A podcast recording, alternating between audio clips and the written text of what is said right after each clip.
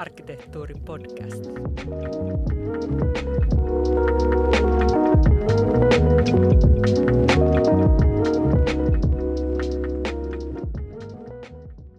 Anna. Henna. Me ollaan nyt tässä Arkkitehtuurin podcastin äärellä ja aloittelemassa tätä.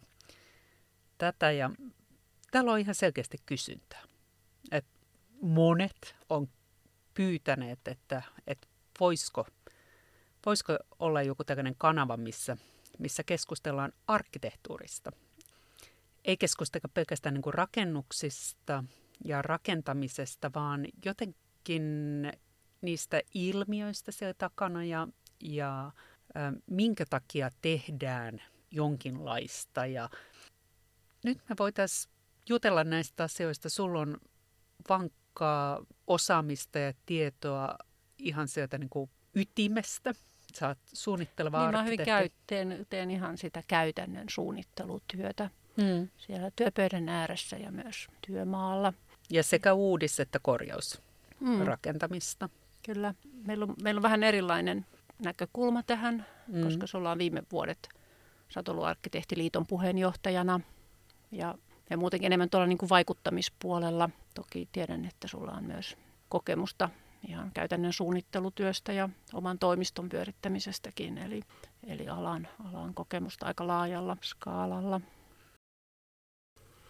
Joo, tänään, tänään me voitaisiin jutella vähän suomalaisesta arkkitehtuurista ja Suomen arkkitehtuurin historiasta ja sen merkityksestä su- suomalaisuudelle ja Suomen maakuvalle, koska arkkitehtuurilla on ollut aika, aika iso rooli Suomen kansallisen identiteetin muodostumisessa.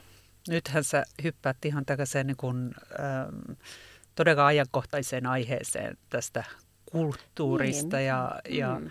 vähän niin kuin tulenarkaankin aiheeseen, äh, nationalismin, liit, miten se niin kuin liittyy kulttuuria ja mm. tällainen maakuva. Joo, joo, mikä on kulttuurin, taiteen, arkkitehtuurin merkitys kansakunnan identiteetin luomisessa. Ja arkkitehtuuri on aina yksi vahva tällainen niin kuin vallan, niin, se on, se on aina niin kuin liittynyt valtaan. Minusta mm-hmm. on oikeasti aika jännä asia, että kun itse kun lähti opiskelemaan arkkitehtuuria, niin, niin ei todellakaan ajatellut, että arkkitehtuuri kulttuurilla on jotain valtajuttua. Saatikka arkkitehdillä olisi jotain no, valtaa. Niin, no, se, se, on, e, joo. joo. Niin, kyllä, joo, va, joo, arkkitehtuurilla on, on kuvastettu valta-asemaa. Ja... Winston Churchill sanoi aikanaan, että mm, me muokkaamme ensin arkkitehtuuria tai rakennettua ympäristöä, jonka jälkeen se muokkaa meitä me voitaisiin niin ehkä pureutua vähän syvällisemmin siihen, että millaista roolia arkkitehtuuri on pelannut Suomen tosiaan tässä niin kuin kansallisen identiteetin rakentamisessa.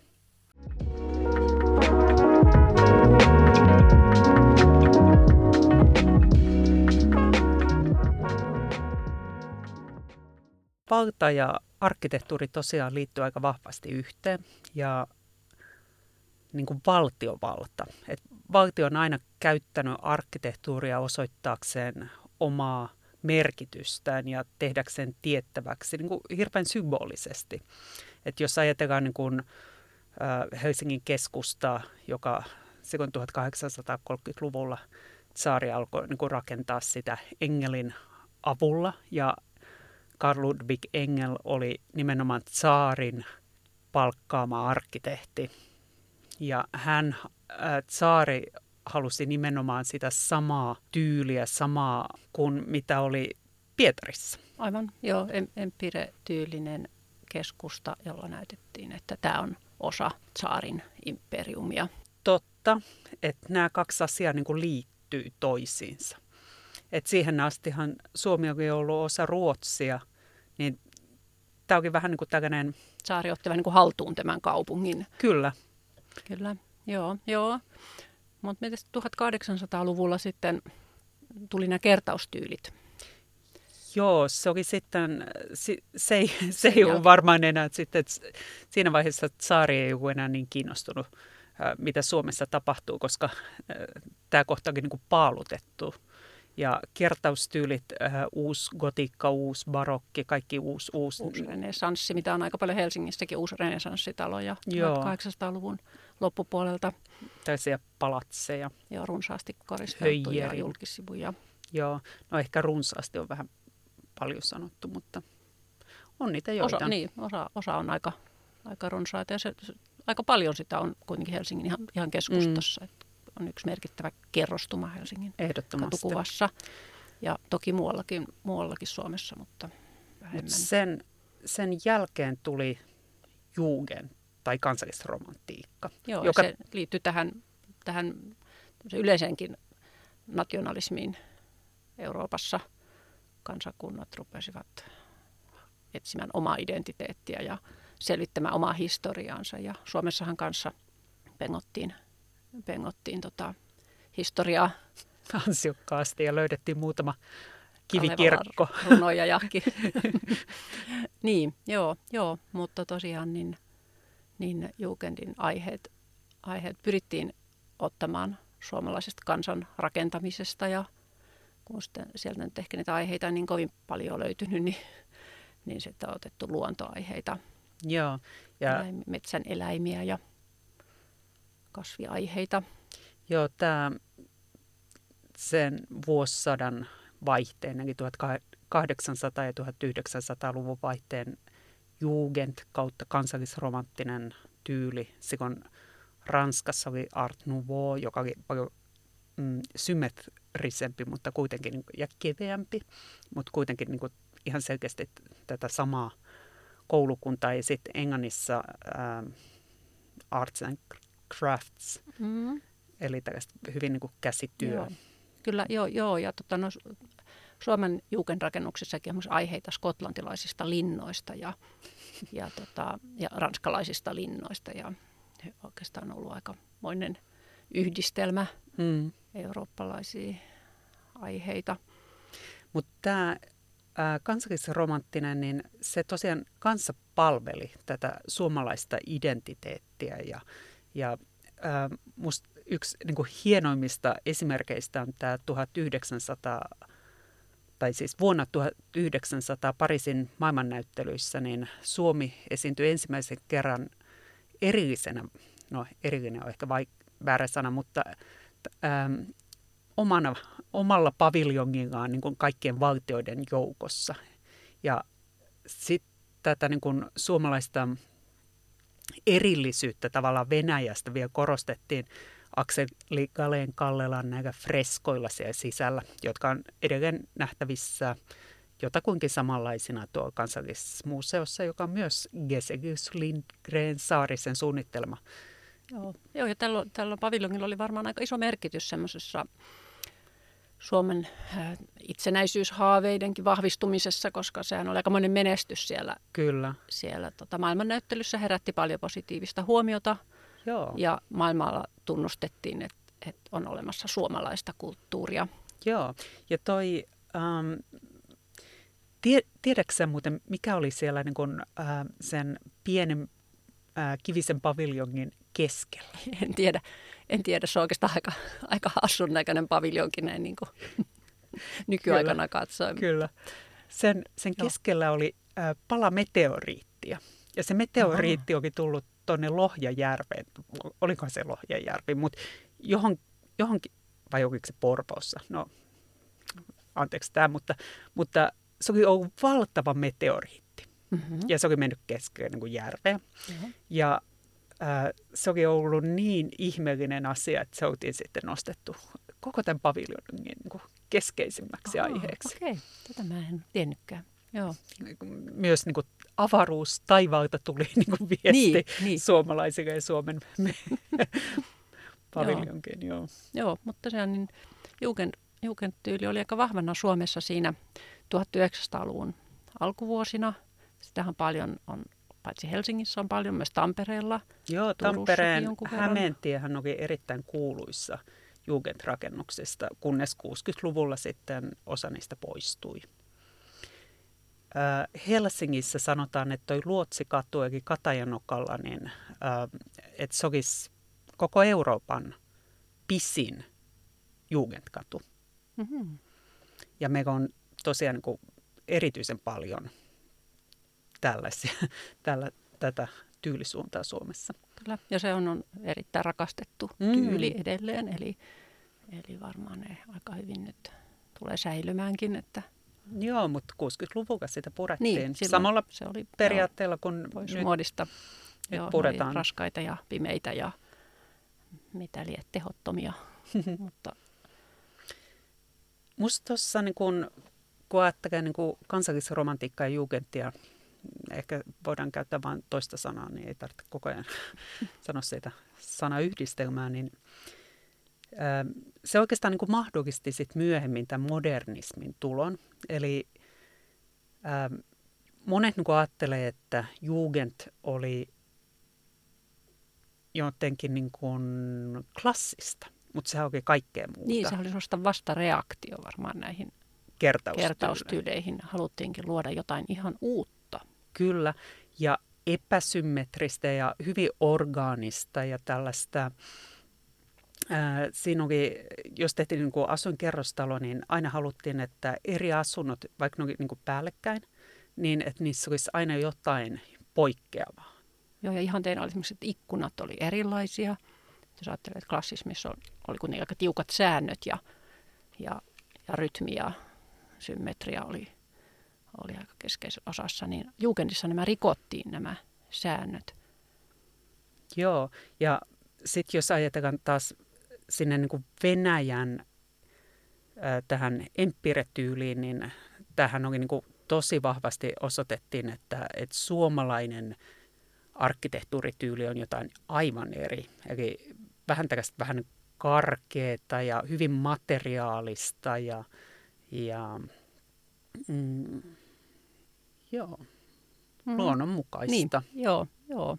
Ja kuitenkin myös hyvin kaukana Ruotsin tyylistä, joka on tästä vähän niin kuin oranssia, jos ajattelee Tukholman vanhaa kaupunkiakin, niin se ruotsalainen äh, värimaailma on hyvin äh, maanläheisen niin kuin oranssi-ruskea, niin Jugend ei ollut sitäkään. Niin, se oli harmaata graniittia. Ja, Joo, jonkun verran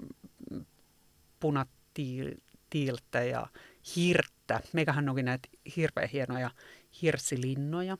Erityisesti taiteilijat suosi niitä niin kuin ruovedellä. Ja, ja Mhm. mm-hmm. tota, kaikkihan, tai monet tietää Sibeliuksen Ainolan ja, ja tota, muita näitä paikkoja.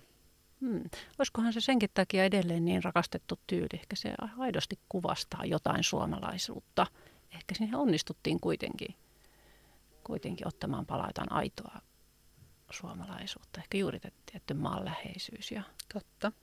ei ole mitään krumeluuria. Koristeet oli luontoaiheita. Mm, ja sitten kun vuolukivestä niitä, niitä ähm, naamoja muokattiin sellaisia maahiaisia, niin, niin aika, aika niin kuin karkealla kädellä. Mm.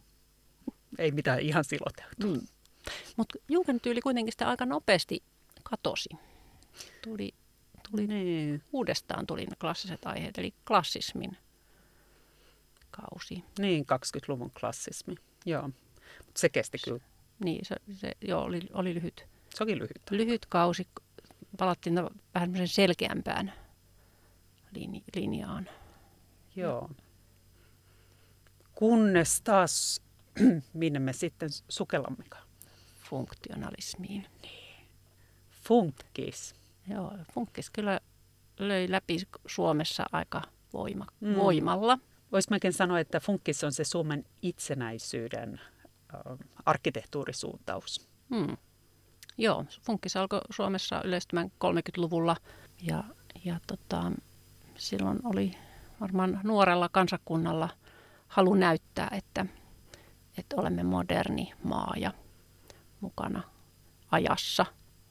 Joo, ja sitten, ähm, no tässähän tulee sitten tämä Suomen rakastettu ja vihattu ähm, maestro kehin, eli, eli Alvar Aalto.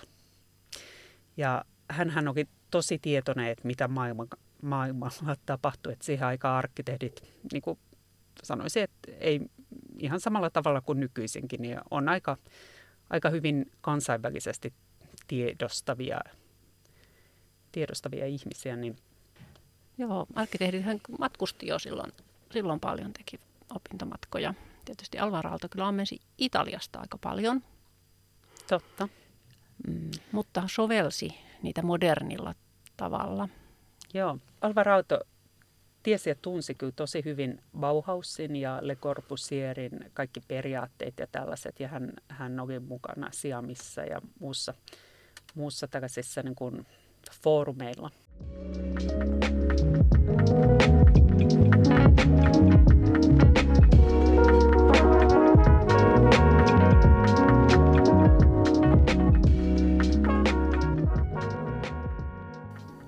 Mm. Alvar Aalto. Alvar Aalto, suurmies mm. ja Aino Aalto. Aivan. He meinaan, niin kuin, he, he yhdessä tekivät tämän Paimion Parantolan kilpailuehdotuksen, vaikka se oli herra-arkkitehdeillä. Ja mun mielestä tämä pitää muistaa, että, että he olivat niin työpari. Ja heidät niin tunnettiin jo silloin tuolla maailmalla – ammattipiireissä. Mm-hmm. Mutta tämä Paimion parantola oli sitten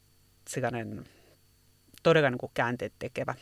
Et Bauhaus oli siihen aikaan se arkkitehtuurisuuntaus maailmalla. Mutta Bauhaus oli hyvin teknisorientoitunut, vähän sellainen niin konemainen ja, ja hyvin tiukka. Ja, mm.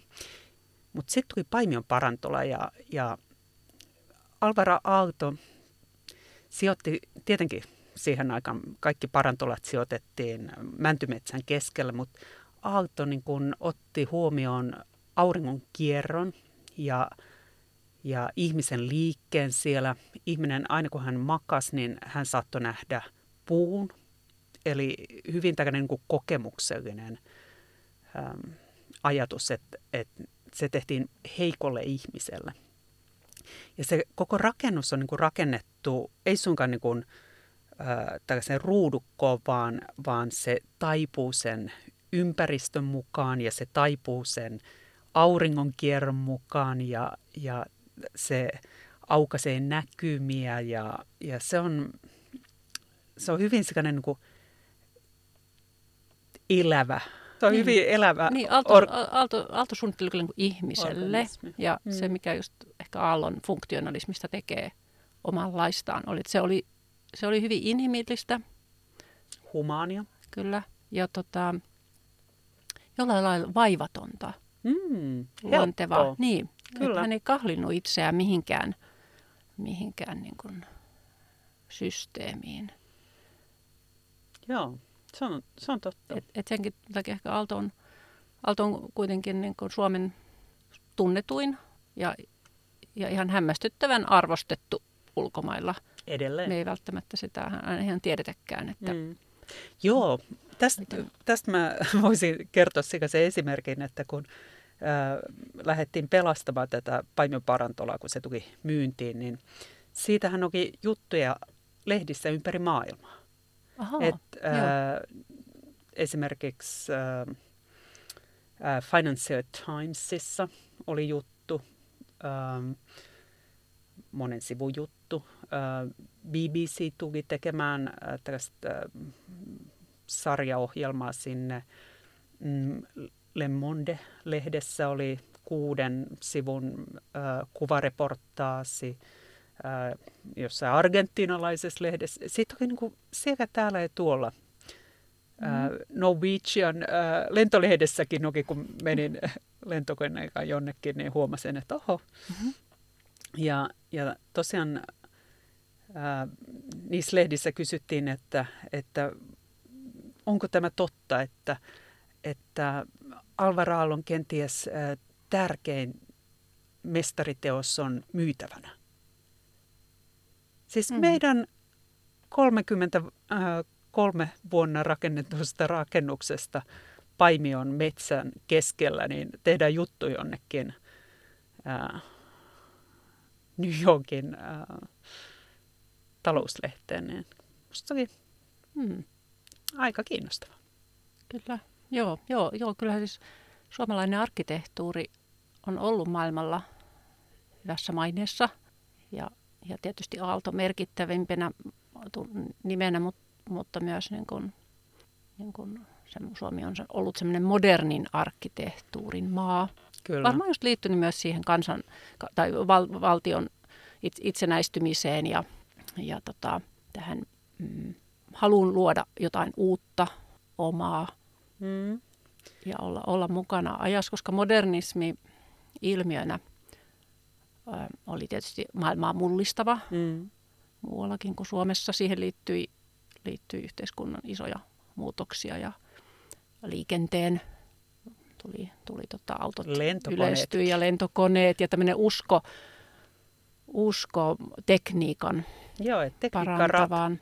Ja ihan käytännössäkin, niin ratkaisee. esimerkiksi rakennuksiin vaikutti, tuli keskuslämmitykset Mm. ja, ja tota, ihan rakennustekniikka mahdollisti isot ikkunat ja, Totta. ja ohuemmat rakenteet. Että et, tämä tyyli, ty- tyyli varmaan niin kehittyi osittain siitä, että, niin, et, et kehitettiin uutta rakennustekniikkaa. Et se, on ollut, se on ollut kyllä niin kuin mullistava.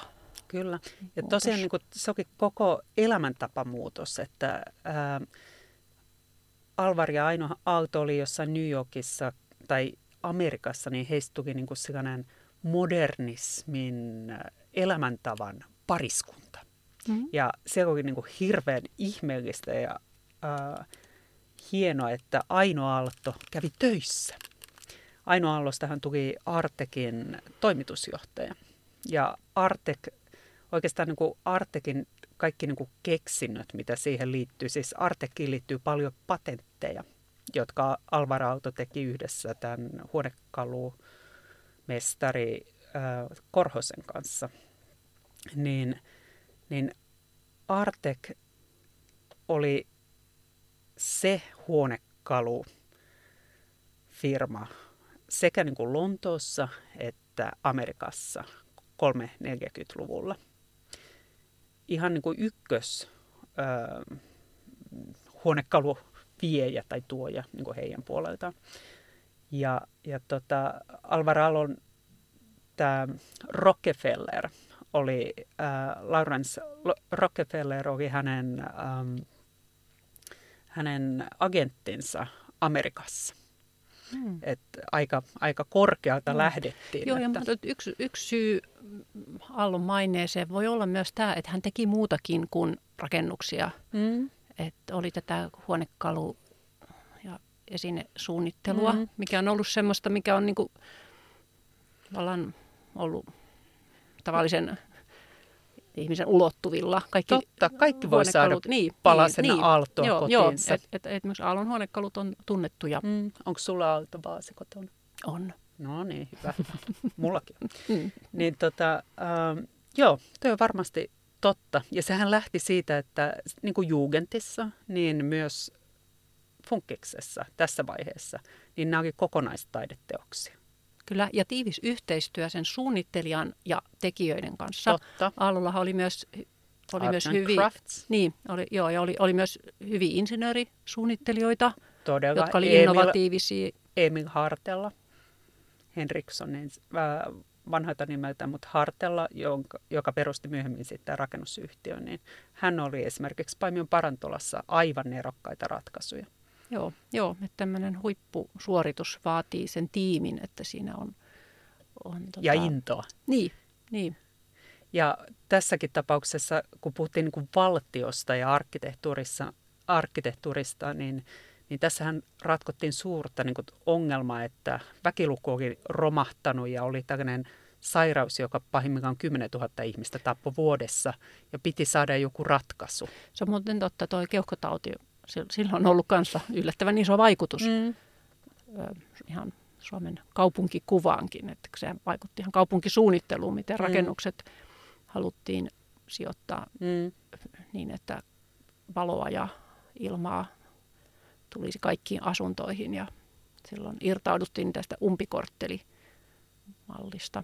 Joo, ja mä melkein sanoisin, että ajatus tällaisesta hygieniasta tulee niin kuin si- sieltä ja tästä tuberkuloosista. Et mä en ehkä ollut ajatellut sitä niin, niin kuin suoraan ennen kuin tämä korona teki tämän asian itselle tosi läheiseksi.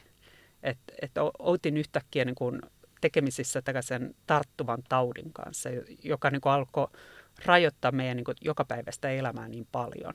Ja sitten niin kuin tajus, että hetkonen, että tämä funkkishan niin kuin vastaa näihin asioihin. Ja siinähän tämä valkoisuus, että nähtiin, että kaikki on puhdasta ja, ja pidetty siistinä ja parantolassahan oli niin kuin pyöristetyt kulmat ja tällaiset, että, että ja että siivous on helppoa ja, ja, ja sitten ei mitään koristeita, mihin jäisi jotain Totta. likaa. Ja, joo, Totta. Se, joo, se oli kyllä sama. sama mä olen ollut suunnittelemassa tota, äm, Töölössä autokomppanian mm. kasarmin. Naisarkkitehdit siellä. Rakennuksen muutostöitä ja sehän tosiaan on ollut kasarmiksi suunniteltu. Todellakin joo, naisarkkitehti Martta Martikainen Ypyä. Ja 30-luvulla sekin. nuorena arkkitehtina suunnitellut ja siinä oli myös nämä, nämä samat periaatteet, että, että sen pintojen pitää olla sileitä ja kaikki tekniikkakin, niin kuin, ei mitään putkia ja ei, ei, ei haluttu pintaa, vaan sileät seinäpinnat ja helposti puhdistettavat pinnat. Joo, joo.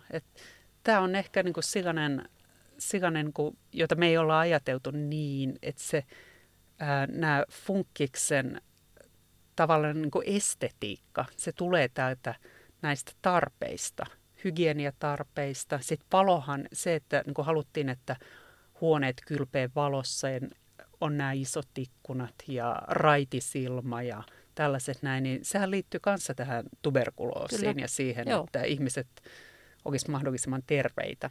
Joo. Pysyisivät terveinä. Kyllä, joo. joo. Ja funkkishan sitten tosiaan niin, niin jatkui Suomessa vielä 40 50-luvulla. No stadionhan on, on hieno esimerkki suomalaisesta funkkiksesta se on rakennettu, eikö rakennettu niin ennen sotia? Joo, se rakennettiin ensimmäisiin olympialaisiin niin kuin vuotta 40, olla, niin, joo. vuonna 40. Joo. Mutta silloinhan se oli sellainen niin kuin matala rinkula. Ja niin, sitten sitä, niin kuin 50-luvulla siihen tuli tämä. Joo, siinä, joo. Sit, siinä on itse asiassa aika monta vaihetta. Ihan kiinnostava nekin. Joo. Joo, ja sehän on tosiaan sanottu, että se on maailman kaunein stadion. Hmm. Se on kaunis. Se on.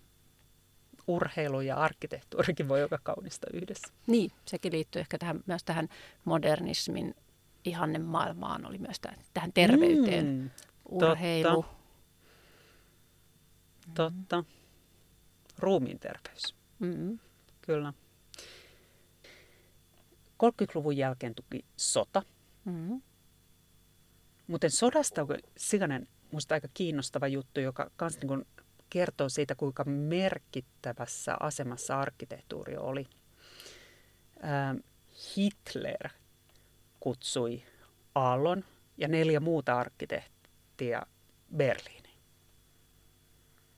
Ja Aalto ei millään halunnut lähteä sinne, ei siis millään, koska hänellä oli näitä kansainvälisiä kontakteja, hän tiesi, että mitä se natsismi oli, ja hän, hän hänellä oli myös juutalaisia ystävinäin ja kaikkea muuta tällaista. Ja sitten loppujen lopuksi äh, sieltä lähetettiin Saksasta sitten äh, sotilaslentokone hakemaan Aaltoja. Niin Aalto sitten lensi sinne muun ryhmän perässä viikkoa myöhemmin. Ja niitä pidettiin se on varmaan niin kuin pari viikkoa, siis tosi pitkään. Ja koko ajan Aallolta niin kuin tivatti, että, että pidä puhe, pidä puhe. Ja Aalto oli, että no en pidä, en pidä. Sitten niin kuin viimeisenä iltana oli sitten, ähm, oli kiitospuheen aika. Ja sitten Aaltokin luvannut, että okei, että hän pitää kiitospuheen. Ja sitten hän piti sellaisen kiitospuheen, että bolsevikkeja emme ole, natseiksi emme tule – me olemme metsäapinoita Eskimoiden maasta. se, oli, se oli mun mielestä aika nerokas. Aika nerokas. Sitten hän kertoi myös tästä, että että et ei hän oikein tiedä, mitä, mitä tämä, niin kuin, hän ei ole hirveästi ehtinyt niin kuin tutustumaan tähän, tähän niin kuin saksalaiseen äh, niin kuin aatteeseen. Että, mutta kun hän oli tuolla Amerikassa, niin, niin Harvardin kirjastossa, niin siellä kun hän odotteli Rockefelleria, hän toi kaikki nämä asiat tietenkin esiin, niin siellä hän löysi sen hänelle tuntemattoman kirjailijan kirjan. Ja se oli, sen oli kirjoittanut Adolf Hitler. Ja hän aukasi sen ihan summittain sen kirjan. Sitten hän löysi tällaisen virkkeen sieltä, kun arkkitehtuuri on taiteiden kuningas ja musiikki kuningatar. Sitten hän totesi, että no, tämä oli ihan hyvin sanottu ja sulki kirjan. niin, a, joo, joo, siis ähm, Hitlerhän oli kiinnostunut arkkitehtuurista ja olisi itsekin ilmeisesti halunnut arkkitehdiksi.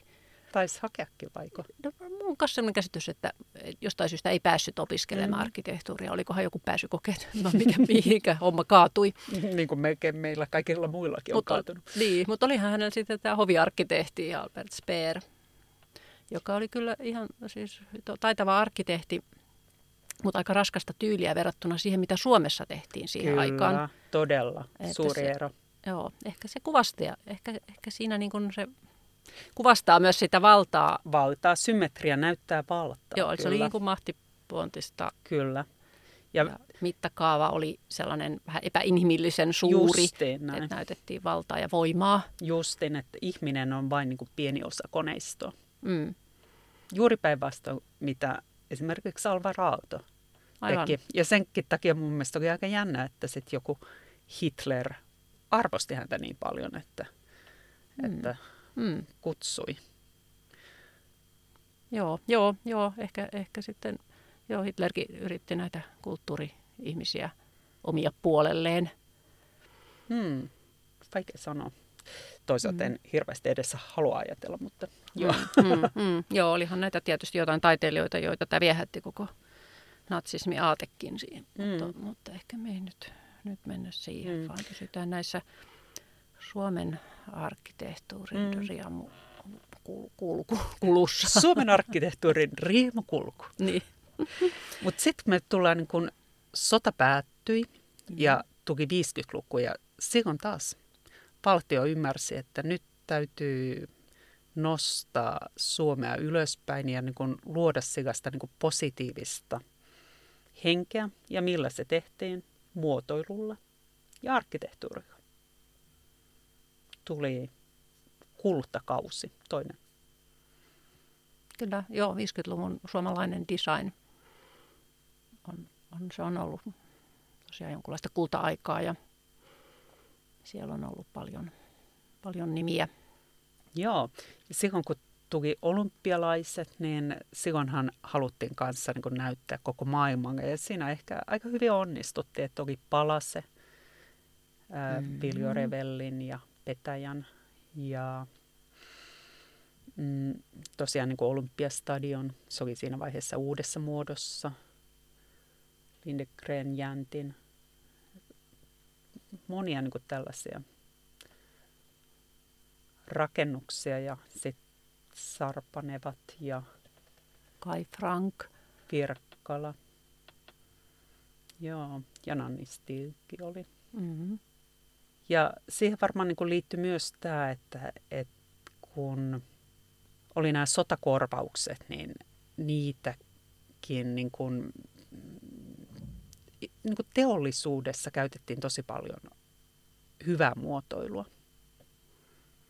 Ja ihan mm. mielettömän hienot nämä, nämä, nämä jäämurtajat. Todella upeat. Ha, kuka, kukakohan niitä suunnitteli? En muuten tiedä. Mm. Sen, mä, sen mä tiedän, joku mulle sen niin osoitti ja musta oli hirveän hieno, hieno niin havainto, että – että ne värit niissä vanhoissa ää, jämurteissa, niin ne tulee sieltä niin kuin engelin, siis Katajanokalla on enge, engelin tota, rakennuksia siellä. Ja onko se merikasarmi vai? Joo. Joo. Kelta, keltaista rappausta ja mustat pelttikatot. Niin nämä vanhat jäämurtajat, niin niissä on niin kuin sellainen kermanvärinen ja musta niin kuin se väritys. Ja ne niin kuin sopii siihen ympäristöönsä. Musta se on mm. aika hauska. Nämä uudemmat onkin sitten vähän tympeämmän värisiin. Niissä on sellainen niin kuin se keskiharmaa, se mitä mä kutsun insinööriharmaaksi, ja sitten sellainen keskisininen. Mutta nämä vanhat, ne on tosi hienoja. Niitä on siellä edellä. Hmm. Niin, joo, tuntuu, että silloin ehkä vielä enemmän arvostettiin sitä designia, estetiikkaa. Joo. Tai se oli ehkä luontevammin osa sitä suunnittelua. Joo. Ehkä just siihen, että et, et silloin oli se yhteistyö suunnittelijoiden ja tekijöiden kesken. Se oli vielä jotenkin konkreettisempaa. Joo, tämä on kyllä jännä, jännä juttu, että, että mistä se tuli. Mm. Et, äh, mutta usein tuntuu, että niinku uudet kansakunnat niin on tosi skarppeja näissä asioissa. Että jos ajatellaan niin Viroa sen jälkeen, kun ne ei itsenäisty, niin se, tähän on tullut tosi kiinnostavaa arkkitehtuuria, tosi kiinnostavaa designia, mutta se käy jotenkin vähän niin kuin, se into tuntuu sitten, että se vähän hiipuu. Niin, toi on kyllä totta. Joo, että joku nuori kansa, niin siinä on jotain drivea. Siinä on paljon drivea, joo. Sitten 50-luvulla niin meillä oli myös nämä, jos niin ajatellaan valtiota ja arkkitehtuuria, niin oli nämä, tämä jälleenrakentamisaika. Ja rintamamiestalot, mm-hmm. jotka oli parhaiden arkkitehtien suunnittelemia. Alvar Aaltokin suunnitteli, mutta monet monet muutkin suunnitteli niitä. Ja no, se on mun mielestä yksilönen kanssa hieno identiteetin rakentaja, että, että ne rakennukset, jos niin kuin ajattelee, että tällainen suomalainen eetos, että jokaisen täytyy rakentaa perheiden taloja. Jokainen sen pystyy. Niin tässä tavallaan niin kuin valtio antoi ää, palaset siihen, että jokainen pystyi. Antoi sen pienen maa til, tilkan, sanotaanko maatilkku? Maatilkku. Pienen maatilkun ja sitten annettiin nämä piirustukset. piirustukset. Joo, erittäin niin semmoinen ekonominen, järkevästi suunniteltu napakkatalo. Joo. Ja se, että siinä oli nämä niin kuin traumasta, sodan traumasta toipuvat äh, miehet sit pysty niin kun rakentamaan omalle perheelleen tulevaisuutta, niin siinä on mun mielestä kyllä hienoa symboliikkaa, mm. mutta ihan myös tällaista, että kun ihminen on hyvin traumatisoitunut, että se on jotain järkevää tekemistä ja fokusta ja se näkee työnsä jäljen koko ajan ja asiat menee parempaan suuntaan, niin se on aika vähän niin kuin toimintaterapiaa. Mm, ja miten viistyisiä asuinalueita onkaan syntynyt Todella. siihen aikaan. Ja sitten siinä oli vielä tämäkin, että yläkerta pystyy esimerkiksi äh, vuokraamaan, alivuokraamaan ja kaikkea muuta tällaista, että, että aika... Joo, harvoinhan ne oli yhden perheen taloja, että siellä saattoi asua joka huoneessa yksi perhe. Mm. Se, siis näitähän evakkoja oli 400 000 ja sitten oli noin 100 000 huutolaista, jotka pyrittiin asuttamaan. Et se on ollut kyllä, oliko suomalaisia jotain 3,5 miljoonaa ehkä, mm. niin se on ollut kyllä aika suuri ponnistus siinä vaiheessa suomalaisilta. Kyllä. Ja vielä pula, pula-aika. Materiaaleista mm. oli pulaa, mm.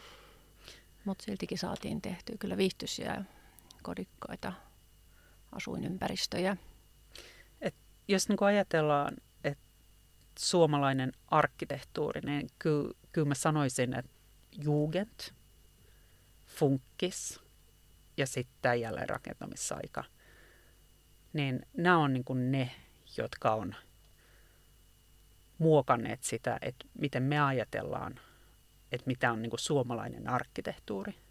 Mm-hmm. Niin siinä on aika vähän sitä, sitä niin kuin, niin kuin keski-eurooppalaista klassismia tai kertaustyyleihin Niin, liittyvää. onko se että- loppujen lopuksi, niin nämä, nämä suomalaisemmat tyylit, niin ne ammentaa jostain muusta kuin klassismin arkkitehtuurista. Vaikka tosiaan... näin niin mä kuin-. Niin, niin, vaikka tosiaan Aalto kyllä oli suuri Italian ihailija. Joo. Ja, et kyllähän sieltä tietysti on tiettyjä asioita on vaikuttanut myös tilasuunnitteluun ja, ja, ja mittasuhteisiin ja tämmöisiin. Joo. Mutta mitään pylväsjärjestelmiä hän ei harrastanut. Ei, eikä niitä ole paljon Suomessa kyllä harrastettu. Jos ei nyt oteta hu- huomioon Mm. tosiaan sitä, että me on niin yksi prosentti rakennettu 1800-luvulla meidän rakennuskannasta, niin kyllähän siellä on niitä pylväsjärjestelmärakennuksia myös, mutta Joo, Sit- mutta ehkä nämä, niin kuin, mit- mitkä mm. Mm. niin tosiaan niin suomalaiset jotenkin koskettaa, niin niissä on ehkä just se joku tietty organisuus ja, mm. ja se, miten se istutetaan maisemaan ja kyllä. luontoon. Että se ei ole semmoinen mm, niin kuin majesteettinen, symmetrinen linna.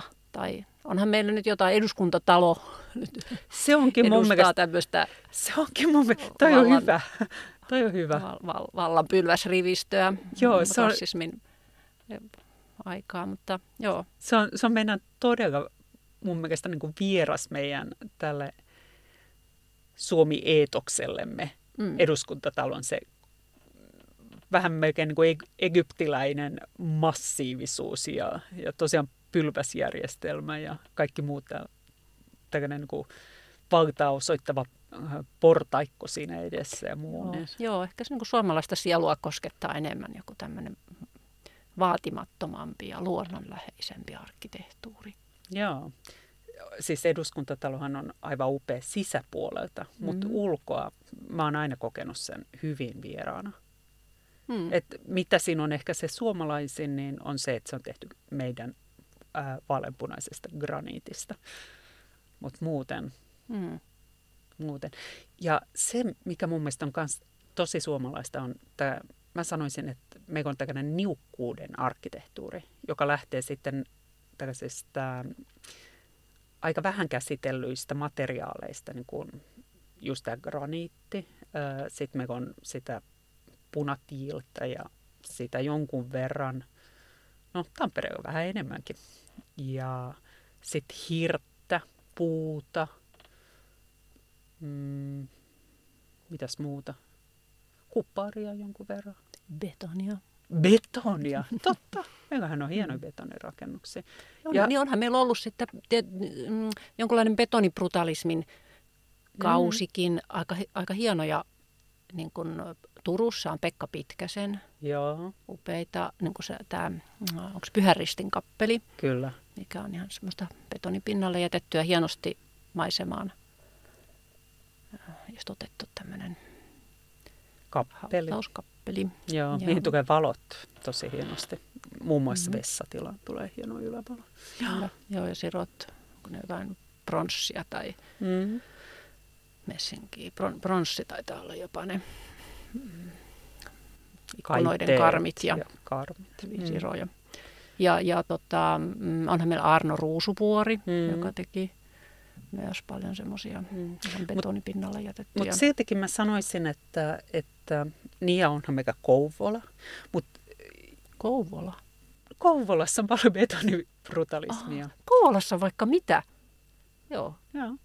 Mutta mä ehkä siltikin jättäisin tämän 60-luvun ja 70-luvun betonipuolen, että onko se niin suomalaista. Sit. Siinä ei ole ehkä enää sitä niin kuin valtioyhteyttä niin vahvasti. Et se ei ole, siinä ei ole enää niin kuin rakennettu sitä suomikuvaa. Niin, voi, voi olla joo, eikä, eikä ehkä ole niin pidetty tyyli. Mm, Se totta, jakaa aika paljon Totta. mielipiteitä. En mä tiedä, onko se jopa Tapiolan kirkko, joka on Arno Ruusuvuoren suunnittelema. Onko se joskus jopa äänestetty Suomen rumimmaksi kirkoksi vai? Nyt se on muuten peruskorjattu. Se on peruskorjattu, joo. FKS teki. Tosi hyvältä näytti ainakin kuvissa, pitää käydä katsomassa. Joo. Kyllä, kyllä. Mm.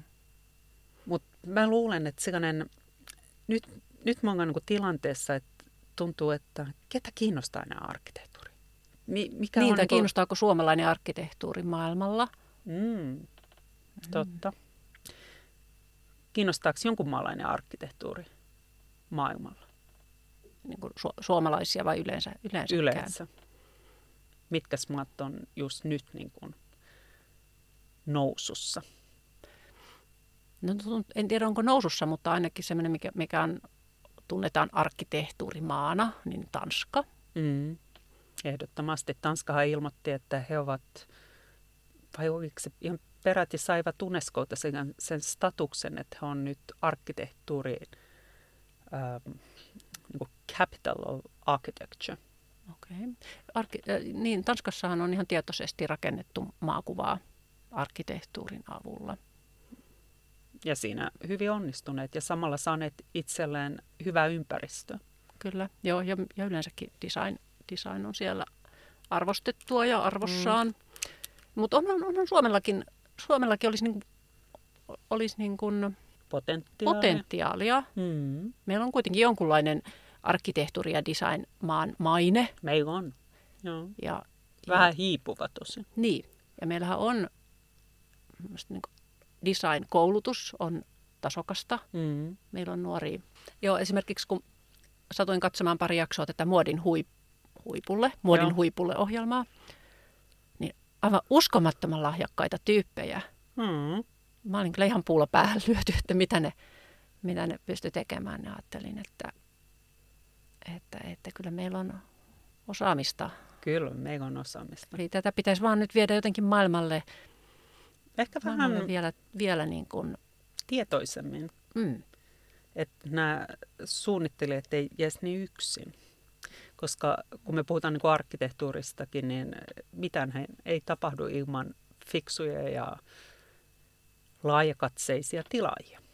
aivan, kyllä, joo, tarvitaan yhteistyötä, visioa, Joo, tosi paljon halua siihen, että tehdään arkkitehtuuri, koska kyllähän arkkitehtuurin tekeminen vaatii, jos ei niin paljon rahaa, niin se vaatii ainakin että aikaa.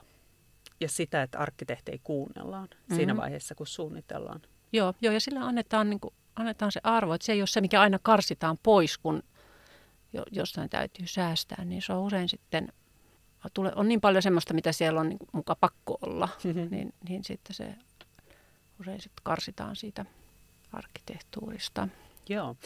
Mun mielestä on myös tosi kiinnostava se ajatus, mikä tuli, tuli yhdessä tällaisessa niin kuin matkailuseminaarissa esiin, että kaikki matkailu on arkkitehtuurimatkailua. No tietenkin meillä on Mm. luontomatkailua ja, ja ehkä jotain muutakin matkailua, mutta musta se, oli, musta se oli yllättävän hyvin sanottu, että kun me mennään jonnekin ulkomaille, niin kyllähän me ollaan tosi silmät auki, että millainen paikka se on. Ja, ja me valitaan meidän niin kuin, matkakohteita sen mukaan, että, että millaista arkkitehtuuria siellä on. Niin voisi kuvitella, että sillä on niin merkitystä myös niiden ihmisten mielissä, jotka tulee Suomeen. Ja sama juttu, että, että jos me niin halutaan houkutella tänne meidän kylmään ja pohjoiseen maahan jotain superosaajia, Hmm. niin äh, kyllä meillä täytyy olla niin kuin hyviä ja kiinnostavia asuntoja. Ja meillä pitää olla niin kuin hyviä kiinnostavaa mm, kaupunkitilaa, puistoja, mm, julkisia rakennuksia, kaupallisia rakennuksia.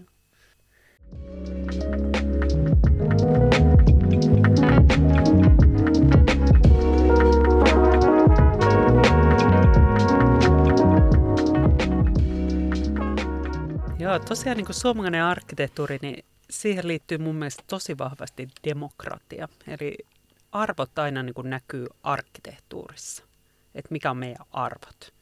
Ja musta yksi niin kuin tosi hyvä ilmentyjä, ilmentyjä, ilmentyjä tälle asialle on se, että, että Suomessa se arkkitehtuuri, jota ihmiset on aina tulleet Suomeen katsomaan, ää, esimerkiksi 50-luvulla, kun Suomen perustettiin ää, maailman toinen arkkitehtuurimuseo, niin, joka perustettiin sen takia, että tänne tuli niin paljon arkkitehtuurituristeja, niin, niin ne tuli katsomaan suomalaisia kouluja ja päiväkoteja ja, ja kirjastoja. Mm-hmm. Totta. Uimahalleja. niin kuin tällaisia, tällaisia asioita, jotka on tehty meidän kaikille. Totta. Joo, meillä ei ole mitään hallitsijan palatseja. Tai... Ei tosiaan. niin. Tuntuu ihan niin kuin sellaiset asiat, joita ei niin kuin, tosi vieraalta, että olisi. Joo. Niin hyvin me ollaan niin kuin imetty se. Joo, mutta se on joo, hienoa, että meillä on panostettu ihan näihin arjen, arjen rakennuksiin.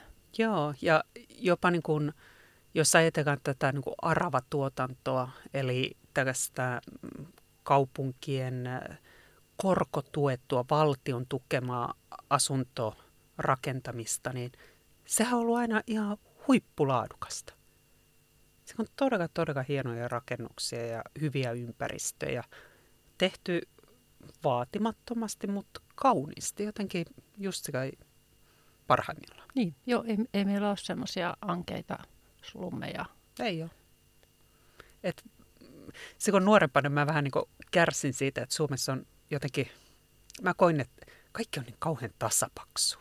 Että et kaikki on vaan niin keskinkertaista, mutta kun tulee vanhemmaksi ja huomaa, että ei se ole mikään itsestään selvä, että, että on, on sitä niin kuin, että kaikki on hyvää. Hmm. Koska nyt on myös toisia merkkejä ilmassa, niin, niin tota, sitä osaa hmm. arvostaa eri tavalla. Niin, joo, toikin on ehkä jotain semmoista perisuomalaista. Hmm. Tosi mun mielestä kyllä sekin on tärkeää, että on myös jotain niitä huippuja, joo, pitää olla. Mihin, mihin tavoitella ja, ja jotain semmoisia, niin jotka erottuu siitä massasta. Hmm. Mutta se on varmaan hyvä arvo, että se perusmassa on hyvää. Totta, juuri näin. Että kyllä me tarvitaan niitä Joo. ylevöittäviä ja niitä, jos tulee vähän niin kuin tällaisia kuin Aamos Rex ja Oodit. Ja mm. Kyllä me tarvitaan niitä. Kyllä, kyllä. Joo, koska se kulttuuri on kuitenkin semmoinen, semmoinen veturi, mm. että luovuus luo luovuutta ja se inspiroi. Mm. Ja jos niin ajatellaan, että arkkitehtuuri, jos me mennään taas sinne Vitruviuksen, että, että se on kestävää ja se on käyttökelpoista ja kaunista, niin jos me ajatellaan tätä näin, niin silloinhan arkkitehtuuri kestää täällä. Ja nämä rakennukset on niin kuin vuosisadoiksi, niin nämä meidän arvot, tavallaan historia, niin rakennukset jää kertomaan sitä tulevillekin sukupolville. Ja se on jotain niin konkreettista, joka me, meillä kaikilla. Et tosiaan niin kuin sanotaan, että arkkitehtuurissa on sitä meidän kansallisomaisuutta ja, se, ja sitä meidän äm, kansallista äm, perintöämme. Niin sitähän se on. Kyllä, joo, joo se arkkitehtuuri niin tai kulttuuri yleensäkin, niin se on tosi tärkeää, että se on sen kansan omaa kulttuuria, jolloin se todella luo sitä, sitä omaa identiteettiä, mikä on arvokasta meille itsellemme, mutta se tuo myös arvoa ulkoapäin mm. nähtynä, että meillä on jotain. Vähän erilaista. Niin, mikä... Joo. Ja tämäkin on sellainen, mihin me voidaan sitten palata jossain vaiheessa. Mun mielestä kauhean kiinnostavaa on tämä, että Suomi on Ruotsin ja Venäjän välissä.